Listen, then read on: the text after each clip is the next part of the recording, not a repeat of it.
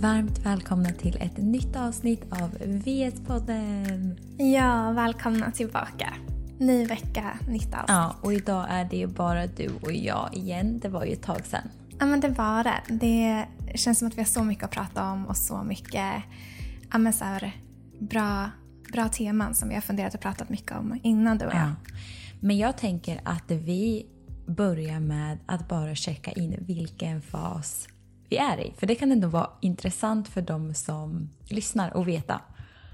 Mm, verkligen. Så vilken fas är du i, Sara? Jag är i fas 1. Gick in i fas 1 igår kväll. Ehm, och är väl ja, men så här, en ganska tung dag ett faktiskt. Mm. Om jag ska vara helt ärlig. Eh, ja, men mensen kom idag, och, eller började komma igår kväll och jag sov i typ tre och en halv timme. Så att, eh, ja, väldigt så här, låg början på fas ett. Men det är bara uppför härifrån. Mm. Och det är det som är så sjukt att man kan känna som skillnad. Mm. För att jag, eh, jag gick in i fas ett i söndags. Så vi är nästan mm. lite synk nu. Ja, verkligen. Sjukt. Alltså herregud vad emotionell jag var i typ lördags och söndags. Ja men berätta. Nej men det var bara helt sjukt. Det var liksom som att sätta på en kran. Ja, men det är så sjukt för så hade jag förra månaden. Medan den här fas 3 så har jag känt mig så pigg, balanserad. Men sen så bara dag ett, bara rakt, rakt ner. Ja, men det är ändå ett väldigt bra tecken att du har haft mm. en stabil fas 3 för det visar ju verkligen på att du har en balans mellan progesteronet och östrogenet. Så det är helt magiskt. Eh, och för mig har det ju varit ja, det har varit bara lite utmaningar så att det var nog inte konstigt att det blev på det här sättet. Eh, men det är helt sjukt hur man kan känna kontrasterna. Att, ja, men I slutet på fas 3, framför allt för mig, jag hade jättesvårt att sova. Mm. Jag kunde verkligen, det var som att jag kom inte till ro på samma sätt som jag brukar och det är ju ett tecken på Eh, att östrogenet förmodligen är lite högre i förhållande till progesteronet men det är ändå så coolt att man kan, när man är medveten, att man kan se tillbaka och förstå att så här, okej, okay, det här har faktiskt med det här att göra. Och nu när jag har varit, ja men jag är på fjärde dagen då, i fas 1 och man känner bara hur saker känns helt, helt annorlunda. Jag sov jättebra i natt. Ja men det är bara en annan sak. Mm. Och det finns ju alltid en anledning till det. Det är det som är så coolt, att man verkligen kan tracka back till att så här, okay, men vad har hänt, hur har jag mått, hur har jag levt, vad har påverkat mig på olika sätt. Mm. Och det är så kraftfullt när man faktiskt kan se det. Ja, men alltså kan vi ta en minut och prata om det här? Eh, känsliga lyssnare varnas nu. ja. men Alltså herregud, vet du vad jag kände så starkt? Alltså typ precis innan mens, jag blev så kissnödig alltid. Men alltså kan vi, kan mm. vi snacka om mensbajs eller? Det är ju något helt sjukt. Ja. Alltså vad är det som ja, sker? Alltså, 100 procent. Nej men alltså, för jag hade den här gången inför mens bajsat inte på typ två, tre dagar. Det är sjukt. Men idag. Ja men jag hade ju dagarna idag innan det. typ. Det är helt sjukt. Ja men det är det. Ja det är så sjukt. Det är som att så här, allting... Men jag tror att alla kan känna igen sig där. Ja men det är som att någonting bara sätts igång. Som att typ musklerna jobbar och det bara trycker på liksom. Ja men precis, det kopplar på hela, hela orkestern där nere. Ja, det är helt sjukt. För det är ändå en sak, typ när jag kissar väldigt mycket, då kan jag kissa flera gånger på natten. Det brukar vara dagen innan mens. Mm -hmm. Då vet jag att den kommer. Ja, alltså det är så intressant vad man har för tecken. Ja. Och också hur de kan ja. skifta. Eh, Exakt. Men nog om det. Eh, hur, ja. hur har senaste tiden varit för dig? Är det något speciellt du har jobbat med eller som har hänt som du skulle vilja dela? Det som har hänt som har varit stort i Women's Sync är att vi har lanserat nya produkter. Eh, vilket är så, så kul och vi har längtat så mycket efter det här så det känns bara helt fantastiskt att äntligen få dela dem med er. Um, men det har också gjort att som sagt jag hade en toppen fas 3 och allt var frid och fröjd. Men uh, så var ju lanseringen i måndags och idag är det uh, onsdag när vi spelar in. Och jag tror bara att när det är lansering, det är väldigt mycket, man har mycket i huvudet, det är mycket jobb och energi. Så tror jag att det bara sammanföll nu med fas 1 att det blev lite som en så här urladdning och därför så blev just den här dagen typ min urladdning. Mm. Att ja, men man har haft så hög energi, mycket på gång och sen så bara, ja men nu landar kroppen lite och då för mig blir det ju som jag nämnt i ett annat avsnitt att det blir ganska direkt att det går på sömnen. Så att i natt så har jag sovit väldigt dåligt för att jag haft så mycket som snurrat i huvudet. Eh, så det är också ändå så intressant att man har sina mönster och hur det kommer till uttryck. Mm. Verkligen. Mm. Men som sagt skönt att veta varför och vad det beror på. Jag kan verkligen så här, jag vet exakt vad det beror på, att det är så lanseringen och sen har det sammanfallit nu med eh, fas 3 och mensen. Mm. Så som sagt, så här, ändå fint att fas 3 var så balanserad och bra. Eh, ja, så det är väl en liten reflektion kring hur, ja, men hur min cykel och hur mina ja, men svaga länkar som vi pratade lite om i förra avsnittet ter sig. Mm. Att för mig så blir det ofta sömnen. Mm, men det är det som är så coolt, att vi är ju verkligen cykliska. Och med det sagt betyder mm. det inte att man ska behöva må dåligt, men man kommer ju förmodligen känna av vart man är i sin cykel och hur man kan vara medveten kring det och inte på ett sätt bli för mycket involverad. Förstår du hur jag tänker? Att man mer kan observera vad som faktiskt sker och ha en förståelse varför det sker, för då blir det inte lika jobbigt. Precis, att typ som idag, ja, men nu när jag sovit dåligt, att då kan jag ta det till ikväll och eftermiddag så ska jag bara ha så här lugn, mysig kväll och eftermiddag där jag kan landa så att jag får en bra natt till imorgon. Så att istället för att ha det här typ så här, vad beror det här på? Vad kunde jag gjort annorlunda? Eller så här, vad har hänt? Så vet jag exakt vad det är och jag vet precis hur jag ska ta hand om kroppen. Vilket är superskönt. Så kraftfullt. Mm. Hur, eh, vad har hänt för dig sista tiden? Oh. Vilka tankar har du haft? Alltså det har hänt så mycket. Eh, alltså på så många plan och framför allt i mitt inre. Så mm. jag har jobbat, dels så är jag i Sverige nu eh, och... Eh, så kul! Yay! Och vi har varit här i över två veckor nu. Så, ja, men vi, mm, jag är så glad. Ja, så vi packade ihop allt på Island eh, och så. Men Eh, sen jag kom till Sverige så har jag jobbat eh, med flera delar. Eh, och framförallt så har jag gått hos Diamantis där jag fått akupunktur och druckit kinesiska örter för att stötta kroppen. Men jag har också gjort mycket andra delar som alltså healing och eh, vägledning.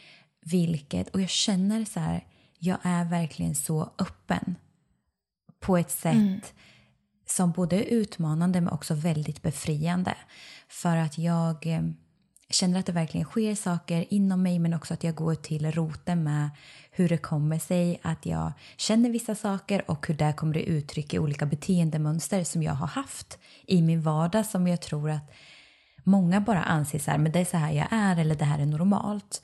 Men nu är det som att jag på ett sätt får tillgång till, okej okay, hur kommer det sig att jag känner så här och gör de här dag eh, valen vilket på ett sätt gör att jag inte kan vara riktigt i min sanning.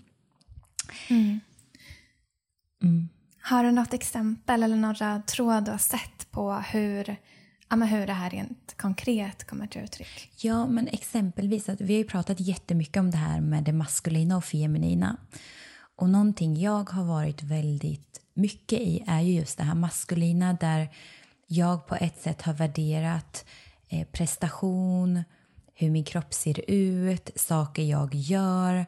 Alltså det har varit väldigt mycket resultat, logiskt, i mitt mind och också att man är mycket i framtiden, man alltså försöker kontrollera. Mm. Och det här har ju kommit till uttryck på många olika sätt alltså i vardagen. Förr i tiden var det ju mer kopplat till mat och träning eh, men nu kan det vara mer Alltså bara så här, framtiden, alltså bara det här liksom maskulina, att vara i det. Och till de som lyssnar och känner igen sig, att det är så viktigt att påminna sig själv om att det här är inte bara ett mönster jag bryter i mig själv utan det är ju samhällets normer och ideal som vi har vuxit upp i att det är så här det ska vara. Mm. Så det jag verkligen, verkligen har jobbat med och fått tillgång till när jag gjort de här sessionsen är att jag kunnat känna djupt i hjärtat en form av tillit. Att jobba med den här tilliten men också släppa taget om skuld. För är det någonting jag ofta kan känna så är det skuld och dåligt samvete. Och det här kan komma till uttryck på jättemånga sätt. Att jag till exempel säger ja fast jag egentligen vill säga nej. Eh, mm. Att eh, jag kliver över mina egna gränser och det kan liksom vara jobbet också att jag känner att jag är helt slut men ändå så ser jag att det finns 20 DMs och då börjar jag svara på det här för att jag känner men ni behöver mig. Alltså, så att jag drivs av det här typ skuld, dåligt samvete. Mm. Och jag har liksom förstått vart det kommer ifrån och när man gör det så är det ju enklare att också ställa sig själv frågan hur vill jag vara som människa och hur vill jag agera och vad kommer egentligen det här mer från ett feminint perspektiv, alltså här, lyssna, känna, vara. Så mycket mm. sånt. Eh. Alltså det här är så fint och jag tror verkligen att de flesta kvinnor kan känna igen sig i så många aspekter av det här. Både dels det här maskulina men också det här äh, att kunna säga nej. Alltså det finns så många aspekter i det. Och jag tänker så här, på en grej som är lite samma sak men som kan te sig på ett annat sätt som jag, som jag upplevt. Det är också det här med så här, skuld och dåligt samvete. Då har jag pratat om det att vi båda har utmaningar kring det. Och någonting som jag har tänkt på att för mig kan det ofta te sig i nästan motsatsen till att göra för mycket, att jag nästan slutar mig istället. Mm. Att om jag känner att så här, eh, ja, men det är för mycket, det blir många som drar igen, det är mycket som ska pressas in hela tiden. Att jag istället nästan kan vara att jag alltså så här, dra, ta mig ett steg tillbaka för att jag känner att jag räcker inte till och då istället för att typ inte göra någon besviken så um, Alltså du vet så stänger jag kontakten redan innan man typ har öppnat upp för eller bokat in någonting. Förstår du vad jag menar? Mm. Och att ja, av det blir också att man typ känner att man inte är sann mot sig själv eller att man ja, kanske prioriterar ja, men, saker som inte ger en där man egentligen vill. Eh, för att man känner att man så måste typ begränsa sig eller inte räcker till och ja, drar sig undan istället. Mm. Och på ett sätt kanske det också är din räddning. För att annars kanske du skulle använda energi som du inte har. Så det blir ett sätt att skydda dig själv från att fortsätta göra eller producera samtidigt som du säger att det blir också ett mönster i att du kanske inte vågar vara sårbar i form av att jag skulle jättegärna vilja träffa dig eh, men just nu så är jag på den här platsen för att du också, för energimässigt är det ju också jobbigt att behöva säga nej. Så det blir som mm. att du kanske inte ens går till det stadiet där de ens frågar eller öppnar upp. För då slipper du också att säga nej eller så. Ja men precis och att eh, istället så känner man, alltså då blir det istället att man får skuld för att man kanske inte är där eller hör av sig eller är med. Eh, så att jag tror verkligen att så här, ja, men man har två delar av det. Att, jag pratade, för jag pratade med en kompis om det här och vi båda landade i just att vi båda hamnar i det mönstret när man har för mycket och att då får man istället skuldkänslor för att man känner att man kanske är en dålig vän för att man som sagt inte hör av sig eller inte är med. Eh, och så blir det typ FOMO istället. Mm. Och jag fattar det och där är ju vi igen på motsatt där jag känner att jag överger på ett sätt. Att jag går över mina egna gränser för att de ska veta att man finns där. Men det jag verkligen har landat i är ju att andra människor kommer att förstå om man är sårbar, man vågar kommunicera ens upplevelse, vilket ibland är jobbigt för att det är ju energimässigt att faktiskt säga det. Men att människor kommer ju förstå och också att vi behöver inte ta ansvar för deras reaktion utan det här handlar ju inte någonting mm. om någon annan. Det handlar om mig och vilken plats jag är på. Och om det väcker någonting i dem då behöver de också ta ansvar för det. Så att, mm, precis. Ja, jag tror att det är så viktigt till alla som går där ute att men våga känna in och lyssna in vad du behöver och också kanske komma åt grundorsaken. Vad är egentligen det grundar sig i? För mig handlar det om typ skuld och ansvar.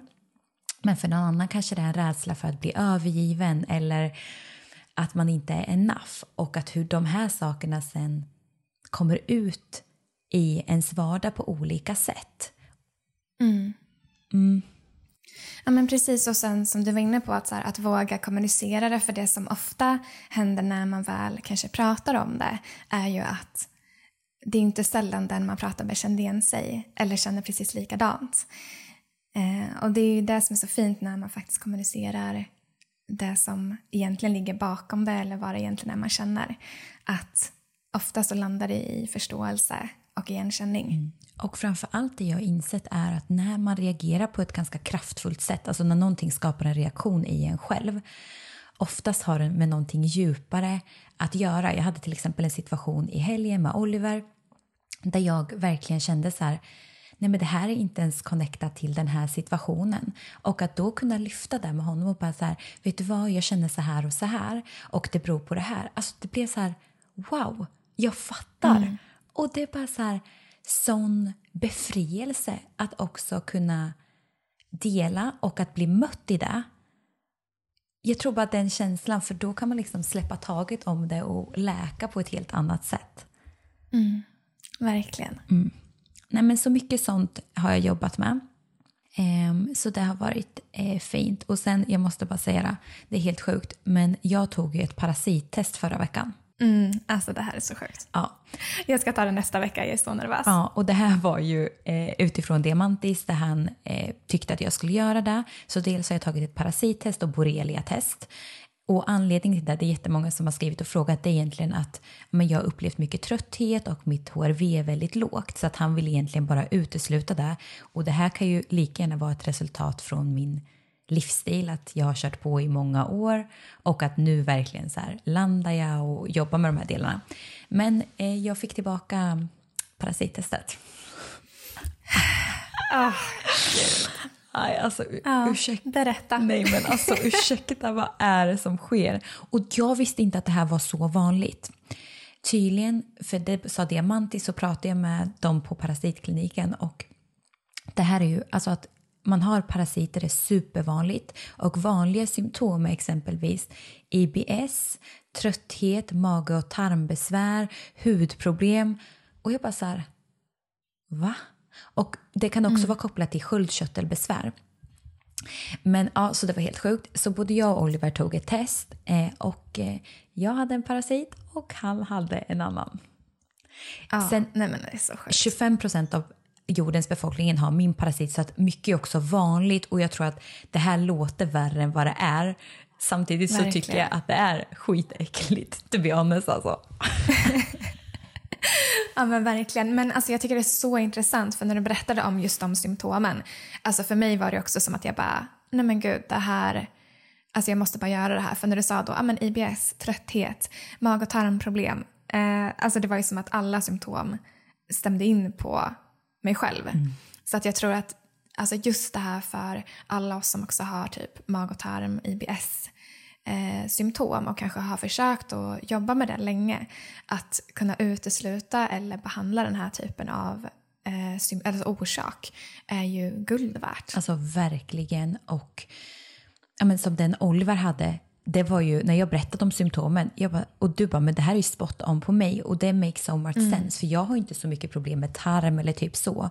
Men där var det ju verkligen så här eh, förstoppning eller diarré, hudproblem, trötthet, eh, man kunde vara laktosintolerant. Så det är ju så här, man kan ju ha IBS, det kan också vara kopplat till livsstil, att man lever mm. ett väldigt hektiskt liv. Men har man jobbat med det i flera år och man känner att så här, men jag ger verkligen mig själv det jag behöver, då kan det ändå vara bra att kolla upp.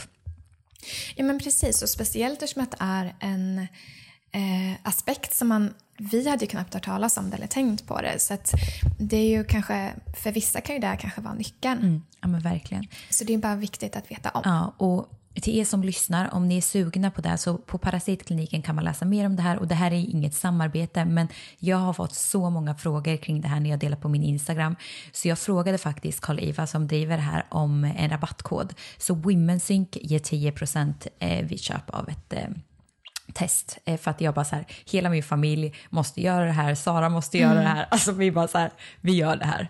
Men som sagt, mm. det låter värre än vad det är. Jag känner mig jättelugn i det här just nu. När Diamantis först sa det här så kände jag bara aldrig i livet, inte en sak till. Men sen nu har inte jag fått borrelian heller. Men eh, ja, it is what it is. Mm. Nej men så viktigt och just med tanke på att vi vet att det är många i communityn som har de här symptomen så känns det bara så värdefullt att lyfta. Verkligen. I dagens avsnitt vill vi tacka vår underbara sponsor Syd som producerar ekologiska mensskydd som levereras direkt hem till dig. Ja, och vi älskar ju att Syds mission, precis som vårat, är att underlätta för kvinnor att må så bra som möjligt under månadens gång. Ja, och som ni vet så har ju vi pratat jättemycket om hur vi utsätts för olika kemikalier i våra mest vardagliga produkter senaste tiden. Och mensskydd är ju en sån här typ av produkt som kan innehålla flera olika kemikalier, alltifrån blekningsmedel, parfymer och andra typer av gifter. Precis, och vi själva använder ju Syd eftersom att deras mensskydd är gjorda av 100% ekologisk bomull och de är utan parfym och färgämnen. Och istället för att blekas med klorin så behandlas de med hydrogenperoxid. Och anledningen till att man bleker bomullen alls är för att rengöra och desinficera den från vax och andra rester som finns i råbomull. Mm. Och Syd har allt ifrån tamponger, trosskydd, bindor eller menskopp beroende på vad du helst använder under din cykel. Mm. Och någonting som jag också älskar med deras mission det är att för varje sålt paket så gör de det möjligt för flickor i Elfenbenskusten att kunna gå till skolan under sin mens och det gör de tillsammans med Rädda Barnen. Mm, så himla viktigt och fint. Och mm. vi kan också dela med oss av ett erbjudande till er. Så genom att använda koden WomenSync med stora bokstäver så får ni två produkter gratis på Syds hemsida talkaboutsyd.com och ni får även med er deras snygga plexibox som man kan lägga sina produkter i. Så himla nice! Stort tack Syd för det här fantastiska samarbetet. Men jag tänker att vi ska djupdyka lite i eh, ett ämne idag. Och idag kommer vi prata om ja, men samhällets ideal och normer. Vi kommer prata om komplex. Varför uppkommer de? Hur kommer man över det? Ja, bara så här djupdyka i det här ämnet för det är så många i vår community som faktiskt utmanas av de här sakerna. Och som vi också har förstått ligger till grunden för att man kanske inte heller gör vissa val som egentligen är sanna för en själv.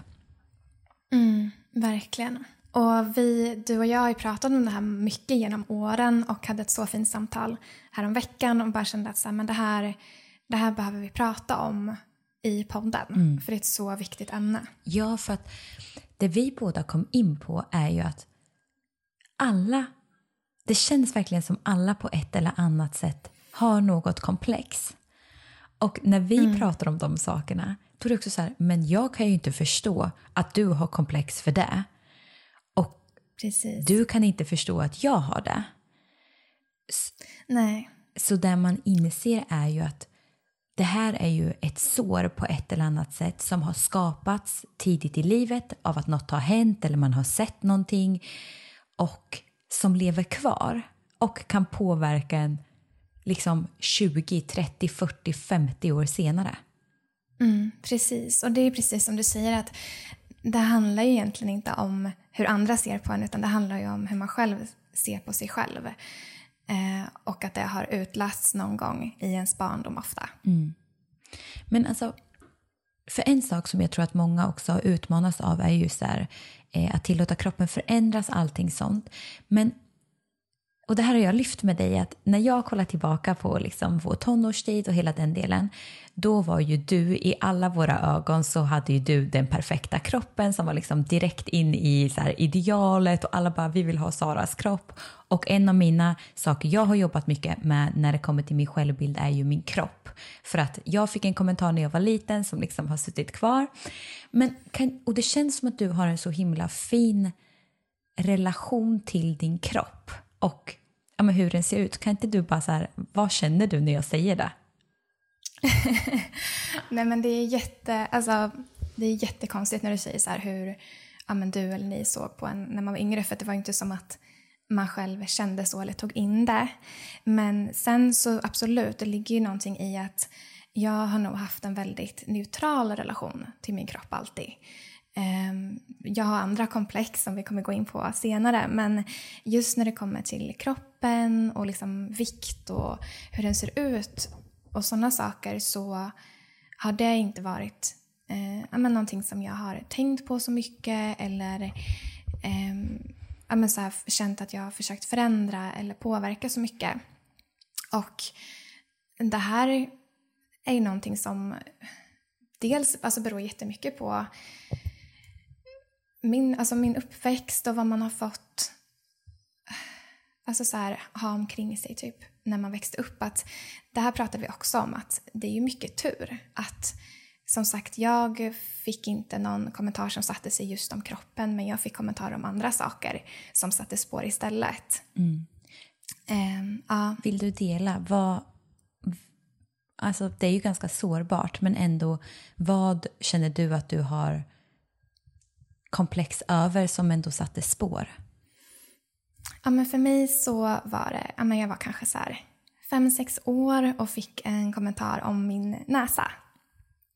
Eh, och ja, men det har påverkat hur jag sett på ja, men min näsa och mitt ansikte sen dess. Så jag har alltid haft komplex för min näsa och det har gjort att jag Eh, ja, men typ, det kan ju ses i efterhand att jag hade alltid så utsläppt hår och, alltså, som har fått hänga liksom, i ansiktet typ, för att jag har känt att jag typ vill gömma mig. Mm. Eh, för jag vill inte att någon ska titta på min näsa. Eh, och det är också kopplat till att jag fick glasögon väldigt tidigt. Eh, så när jag var fem år fick jag glasögon och då var det några, ja, men, så här, de coolaste tjejerna på skolan jag la någon kommentar typ så här, ja men glasögonorm, alltså du vet något sånt. Och du vet, jag var inte en av de coola tjejerna. så det var så här, det satte sig så djupt. Ja, men jag kan nästan börja gråta för jag vill bara, jag ser lilla Sara framför mig, den bilden på dig med glasögon och blonda håret och stickade tröjan och jag vill bara krama henne. Ja, alltså men för det är där, det är som när, man, när jag ser barn som har glasögon, alltså jag blir typ blödig, alltså du vet jag vill bara krama om dem. Så det är ju någonting som sitter så djupt. Så alltså jag tror att de här två sakerna i kombination, alltså att vet, det är ansiktet, alltså det är ögonen och det är näsan. Så alltså till den här dagen, jag kan inte ha på mig glasögon, jag kan knappt använda solglasögon för att jag tycker att du vet, det typ framhäver min näsa och det påminner mig om hur det kändes att ha glasögon. Så jag har ju haft linser sedan jag var 11 år. Mm. Eh, och varje gång jag sätter på mig ett par glasögon så får jag brutal ångest alltså. Mm. Och det är så Alltså jag tror att det är så många som känner igen sig i det du beskriver. Att det är en kommentar, något har hänt, något man har sett och hur det kan leva kvar. Och hur viktigt det är på ett sätt att bryta det mönstret för att det är ju inte sant. Och, Verkligen. och igen blir det här att Alltså redan som barn indoktrineras vi i det här maskulina sättet att tänka att ens värde ligger i ens prestation. Tänk på idrotten, att så här, man skulle vara bra på idrott eller de som var bra på idrott de belönades, annars blir man mm. vald sist. Men också hur vi såg ut, att man fick kommentarer redan som liten om hur ens kropp såg ut, hur ens ansikte såg ut, vad man hade på sig. Alltså, mm. allt det här är ju kopplat i det maskulina och sätta värde i det. Så det är inte konstigt att så många i dagens samhälle lever, alltså sätter sitt värde i sin kropp, hur man ser ut eller prestation. Verkligen. Men verkligen. Och ja, men för vi har varit inne lite på kroppen och som du har sagt så har ju det varit någonting som du fick med dig från någon kommentar när du var liten. Um, ja, men vill du dela vad vad det är för komplex du fått och vad som, eh, ja, hur, hur det kom sig. Ja, alltså när jag var liten så blev jag kallad tjock och det här sätter ju spår och nu när jag har jobbat med vissa delar så inser jag ju verkligen att det är ju inte jag som är i den här åldern som känner det utan det är ju mitt lilla barn. Mm. Och det är väl det som jag kan se för att det här satte ju ett spår och sen efter det så jag blev nog medveten om min kropp på ett sätt som man inte ska behöva bli när man är så liten.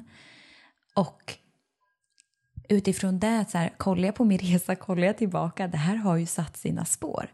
Att jag fick ätstörning, jag har haft HA, jag har lagt mitt värde i min kropp och hur den ser ut och det här var ingenting liksom hemifrån utan det här var ju också samhället. Att jag kommer ihåg när jag gick typ i sjuan och det var Victoria's Secret showen och jag bara så här, så där vill jag se ut.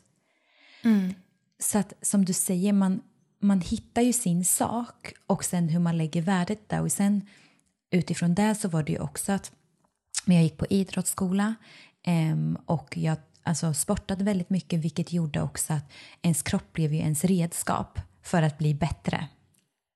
Mm. Så att även i den miljön så blev det ju också att man var mer exponerad och då var det ju så här, eh, är du vältränad, ja men då är det någonting bra för din sport, och vilket det kan vara men det blir när det blir en attachment som inte är sund.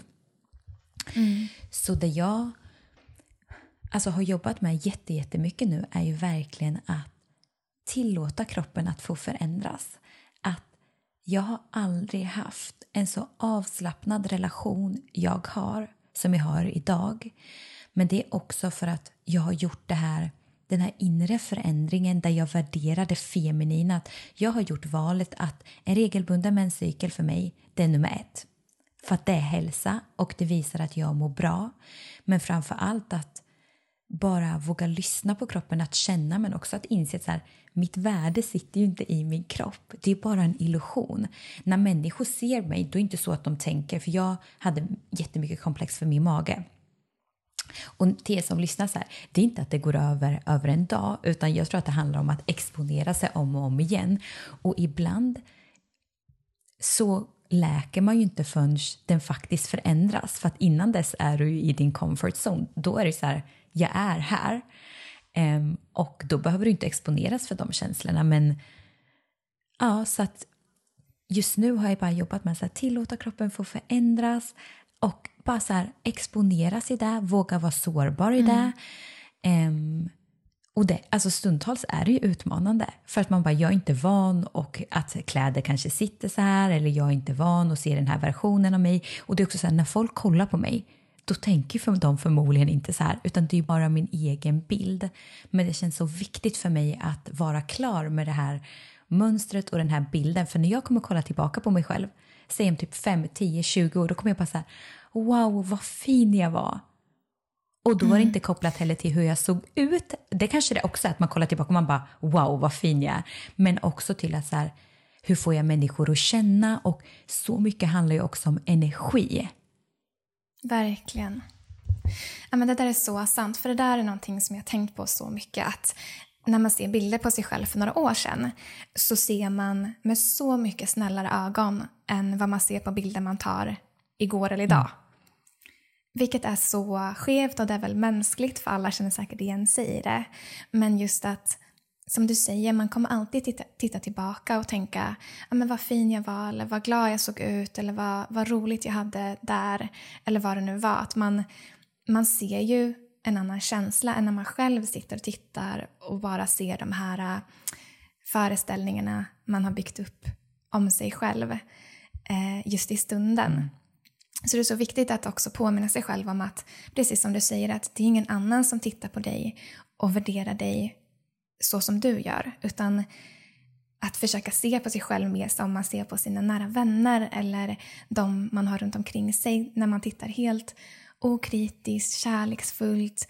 Då ser man ju personlighet, man ser alltså verkligen ljuset och kraften, potentialen i de man har runt omkring sig och att försöka se lite mer på sig själv med de ögonen. Alltså verkligen. Och en sak du och jag var inne på som jag tyckte att du beskrev så himla bra och som vi pratade supermycket om just då eh, för två veckor sedan. Det är just det här samhällets ideal och våra egna ideal och vem och vad är det egentligen vi jämför oss med och vilken kontext vi befinner oss i. Kan inte du bara berätta lite mer? Hur, hur kan liksom det här ha en påverkan på vår självbild? Mm. Nej, men det handlar ju så mycket om, som du säger, så här, vad, vad väljer man att omge sig med? Och det här kan ju vara så svårt för att vi kan inte gömma oss för allt. Alltså vi kommer bli utsatta, som du säger, för samhället. Vi lever i det och vi måste liksom, vi tar del av det hela tiden. Men någonting som ändå kan vara viktigt att göra för sig själv det är ju att försöka välja, ja, men välja sitt Instagramflöde och välja vilka man umgås mest med och vad, de, vad man får för känsla av dem.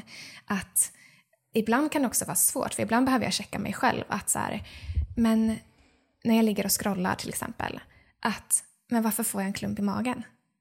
Alltså vad är det jag tittar på som gör att jag får en klump i magen? Att man kanske inte reflekterar över vad det skapar för känslor i en eller för tankar som sätter spår men att försöka välja saker som faktiskt eh, får en må bra och välja förebilder.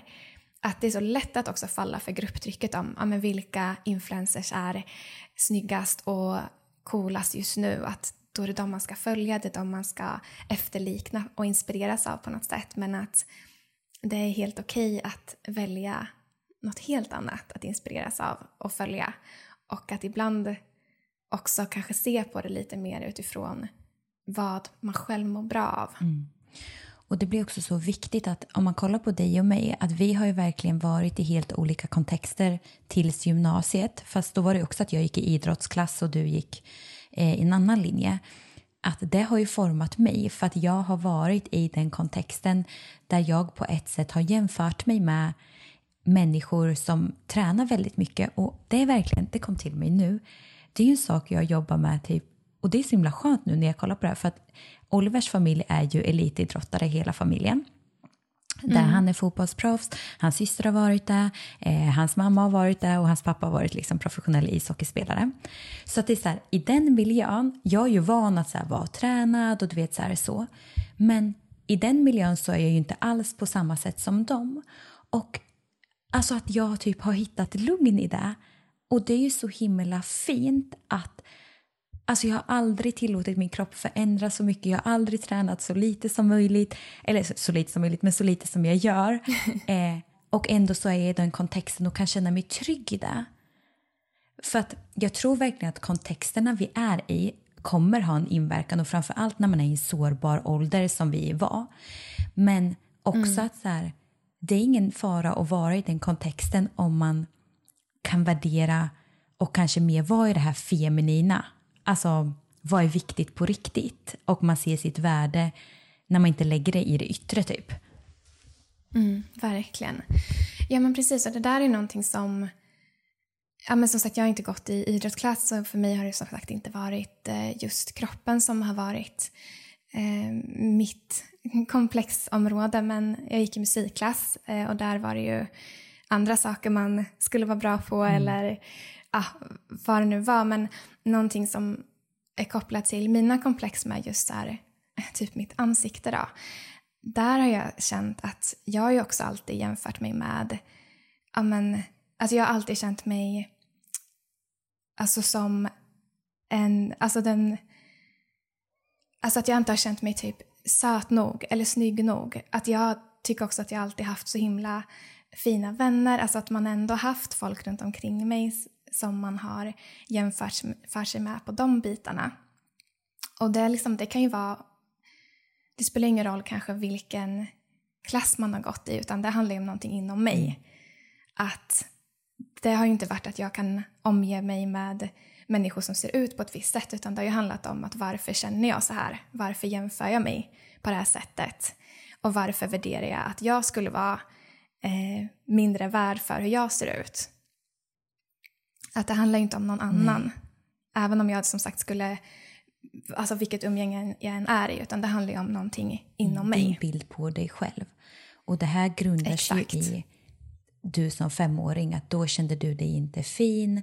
Du ville inte vara i centrum på ett sätt för att du ville liksom backa undan så att du slapp få de här kommentarerna som var djupt, som skapade sår i dig. Och det är inte händelsen mm. i sig som skapar sår utan det är liksom det efteråt. Och det är så här... Ja, och jag tror att så många bär det här och det är så viktigt att bara men vem, för när, när, du, när vi pratar om det här och man bara, men vem är det jag jämför mig med? Alltså, mm. vem Precis. är det du där ute som går, vem är det du jämför dig med? Att antingen kroppen eller hur mycket du tränar eller hur, alltså jobbet, är att du har en förebild som är eh, värsta entreprenören och som jobbar 14 timmar om dagen. Men Alltså vem är det du jämför med? Och jag tror att det är så viktigt att inte glömma bort att till exempel, men du, i mina ögon hade du och har en drömkropp. Men att också så se Dels så när jag ser på det att jag tyckte så, okej okay, men då såg jag hur mycket värde jag la i det yttre istället för i det inre. Mm. Men också att vi behöver, jag tror känna acceptans till att vi alla är olika. Och det är här samhället igen kommer in att vara olika är ingenting som samhället värderar utan alla ska se ut på ett visst sätt, man ska göra på ett visst sätt. Så det är också så här att det gynnas inte att vara sig själv eller vara olika utan man ska tryckas in i en mall. Mm. Ja, men det är så sjukt för det är också så här Ja, men det, det, visar på något sätt också hur mycket det handlar om hur man själv ser på sig själv. För det är inte som att man ser på någon annan och Nej. lägger värdering i hur personen ser ut eller ja, men som sagt vilken kropp den har. Utan då fokuserar man ju 100% på energi, personlighet, eh, alltså allt det som är unikt med personen. Så att återigen så är det här någonting som egentligen skadar en själv. Mm. Men mer specifikt, hur skulle du säga att hur kommer man över komplex? Men dels som du säger att exponera sig, att, ja, men att på något sätt våga försöka släppa taget om det. Så, även fast det känns jobbigt. Mm, så du kommer ha glasögon varje dag nu? men jag jobbar ju fortfarande med solglasögonen. um, nej men också att så inse att som sagt varför alltså varför känner jag så här? Det handlar ju på något sätt om att då värderar ju jag att det här skulle förändra hur folk ser på mig. Att påminna mig själv om att det inte är sant. Det, det här är en illusion i mitt huvud som jag har byggt upp. Att det är ju på något sätt där man måste börja. Att gå till grunden med att så här, är det här sant? Eller vad är det det här beror på? Och att då komma tillbaka till att nej men just det, det här är någonting som eh, triggades när jag var liten och som nu har skapat ett mönster och ett beteende som jag inte vill identifiera mig med längre. För när man kollar på det på det sättet, att jag ser ju men hur många kvinnor som helst som skriver till oss där de till exempel har oregelbunden ägglossning eller de har utebliven mens eller de har en svag ägglossning där de på ett sätt har ett beteendemönster som inte gynnar deras cykel.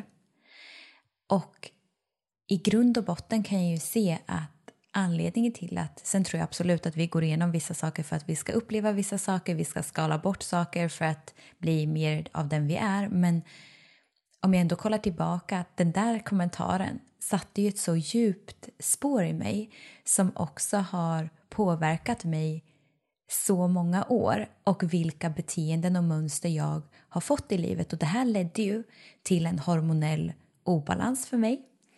Det ledde till utebliven mens, till HA. Och det blir också att när man kan se den djupare dimensionen i att vad är orsaken på riktigt istället för att bara se att det här är en hormonell obalans. Okej, okay, men det är inte bara att vi får den sådär. Och det här handlar inte om att man ska blamea sig själv eller ta ansvar för att vi har gjort så gott vi har kunnat utifrån de förutsättningar vi har haft. Men det är ju mer att då inser man att okay, det här är way back. Det här är någonting så djupt. Så vad händer om jag läker det här? Då kommer ju också symptomen att försvinna. Och när jag tänker mm sen symptomen att så här, nu spelar det egentligen inte så stor roll för mig att så här, är min kropp så här eller så här. För att jag vet att jag gör sanna val för mig själv. Och vad det sen landar i hur min kropp ser ut eller inte, det spelar ingen roll. För det viktiga är att jag nu vågar lyssna och känna in vad jag själv behöver. Mm. Ja men verkligen, det handlar ju på något sätt om att bli trygg i sina värderingar. Mm. Att som för dig då att så här, du värderar din hälsa och långsiktiga hälsa, som sagt att ha en fungerande cykel är en del i det. Att påminna sig själv om att nej men just det, det är det här jag värderar, inte det här andra som har byggts upp på grund av ett sår från att jag var liten till exempel. Och där fick jag ett jättefint verktyg från Elisabeth som jag gick till, till eh, på healing och vägledning. För att just det här mm. kunna vara mer i det feminina istället för det maskulina. För att ibland kan man ju känna otålighet eller man kan känna att man man vet liksom inte hur man ska integrera det här feminina djupt in i kroppen. Att man vet att så här, men jag kanske vill känna så här eller jag vill släppa taget om det här maskulina, men hur gör man? Och det hon sa som ändå var väldigt kraftfullt är att så här, okej, okay, hur vill jag vara som människa i den här situationen? Och Det här kan du applicera på allt, om det är eh, ett bråk med din pojkvän eller hur du vill känna på jobbet eller ditt förhållande till dig själv. Att okej, okay, hur, vill jag, hur vill jag känna? Eller vem vill jag vara i den här situationen? Så säg ett exempel, till exempel att okej, okay, eh, jag väljer att jag vill träna när min kropp känner för det. Att jag vill träna när min kropp känner för det, inte när mitt mind gör det. Okej, okay? ja, men då vet jag så här, mm vem vill jag vara? Okej, okay, men då är det så här, jag vill kunna träna när jag känner för det, inte för att det ska vara ett måste, en kompensation eller ett krav. Då blir nästa steg att göra. Att okej, okay, att agera utifrån den människa man vill vara. Så då bara okej, okay, jag behöver lyssna in och verkligen så här, ibland är det svårt att bara sitta med det. Okej, okay, men jag känner att det här kommer från mitt mind eller det här kommer från hjärtat. Och att verkligen lyssna in, för det är också det feminina, att lyssna och känna. Och sen så gör man det. Att så okej, okay, men om det är så att jag känner från hjärtat, nej, jag vill bara, jag vill bara chilla idag, jag vill bara göra det här. Att göra det och exponera i, sig i det oavsett vilka känslor som kommer upp. För kommer det upp känslor, vilket det kommer göra, då är det en del i läkningen. Och våga exponera mm. det i det. Och i det här så kommer man skapa så mycket typ trust till sig själv, sin kropp och till det större. Så det är ett bra tips. Mm. Jättebra. Ja, men för jag vet att du har pratat mycket om att du har känt att du har fått testa ditt tålamod väldigt mycket ja. sista tiden. Jag var skitbitter. Och dig på något sätt connectat till det. Ja. ja. men det är exakt det du säger, att, att så här, egentligen så handlar det om att om när du känner dig otålig så är det på något sätt att släppa och bara lita på ja. processen. Alltså hundra procent. Och jag tror att så många kan känna igen sig i det här med otålighet. Att, eller tålamod överlag. Mm. Och jag tror att om jag kollar tillbaka hela mitt liv så har det varit en av mina största spirituella lärdomar. Alltså just tålamod. Att saker tar sin tid. Typ om jag kollar på liksom min menscykel. Att skulle jag kolla tillbaka och bara ja, det skulle ta mig så här många år att få tillbaka en regelbunden cykel. Då hade jag bara oh. Men också att så här, det är ju processen, för att det är den inre förändringen som har gjort det här möjligt. Så att jag tror, mm. tror alltså tålamod och också att så här, hade inte jag behövt öva mig tålamod, då hade jag förmodligen alltså, gått tillbaka till vissa mönster som inte är sanna. Och det här är så intressant för att det är ofta så att det är ett tudelat svärd, eller vad man ska säga, att din otålighet, vilket också kan vara att du är väldigt eh, pådriven, snabb, alltså att du får saker att hända, det är också en av dina mm. styrkor.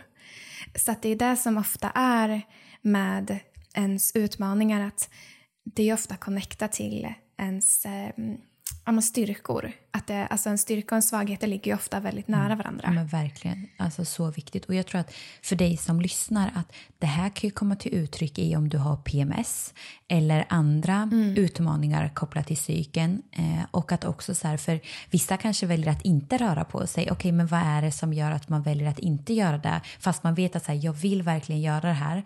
Och sen så har man supermycket PMS eller man väljer att äta på ett visst sätt fast man vet så här, men jag vill inte det här men jag gör det ändå. Och så här, men vad är det connectat till? Är det någon som har sagt till dig så här, mm. vet du vad, du är inte bra på idrott, du du kan inte göra det här. Alltså förstår du, det finns ju också många aktiviteter i vardagen som man kanske känner sig obekväm eller osäker i för att någon har lagt en värdering eller en kommentar kring det.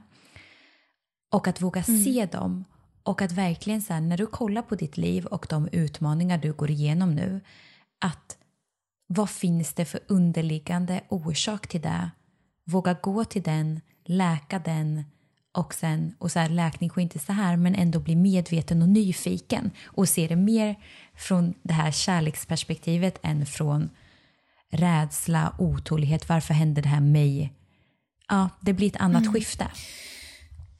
Verkligen. Och som du var inne på också, alltså det här med att man identifierar sig med vissa saker. Att som sagt, man kanske identifierar sig med för att någon har sagt någon gång att så här, men du, du är ju inte bra på, den här, att på att träna eller på det här eller vad det är. Att man har ju vissa, alltså man har tagit med sig vissa delar av ens identitet som någon annan kanske har lagt mm. på en, som inte är sanna. Så det är också någonstans att våga Alltså så här, identifiera, men vad, vad vill jag identifiera mig med? Jag vill vara en person som ja, men har en regelbunden cykel eller som yogar eller som gör vissa saker som man kanske har begränsat sig själv från av olika mm. anledningar. Ja, för det kommer till mig nu när du säger så. Alltså, många har ju sagt att du kan inte dansa, du har ingen taktkänsla. Nej, men varför måste jag vara bra för att kunna göra det? Om det är en skön känsla i min kropp och jag gör det på min grej, alltså vad spelar det för roll? Så att det är så här, Ja, det är så intressant att du säger det, för att om du frågar mig så kan ju du absolut dansa och du har absolut taktkänsla. Så att det är också så här, ja. förstår du vad jag menar? Att Vem är det jag jämför mig med också? Sant. Är det de som gick i musikklass i hela mitt gäng eller? alltså. ja men exakt. Och att där igen, alltså, varför fick du den kommentaren överhuvudtaget? Att mm. ah, det, det, är inte, det är inte sant. Det kommer antagligen från någon osäkerhet från den som mm. har sagt det. Men också att då påminna sig till att gör saker ni tycker är kul. Om någon har sagt till dig, du är inte bra på mm. bollsport, men vem bryr sig? Du kan göra det för att du tycker att det Exakt. är kul och för att det är en rolig aktivitet. Ja, och låt inte någon annan bestämma om du är nej. bra eller dålig på någonting. Det är inte alltså, det det handlar om. Så att, ja, nej men mm. så himla viktigt. Mm, det där tror jag verkligen att man behöver göra titt som tätt. Att bara så här, men är de här är bilderna, varför ser jag på mig själv på det här mm. sättet? Är det sant? Vill jag att det ska vara en, alltså en del av min identitet? Mm.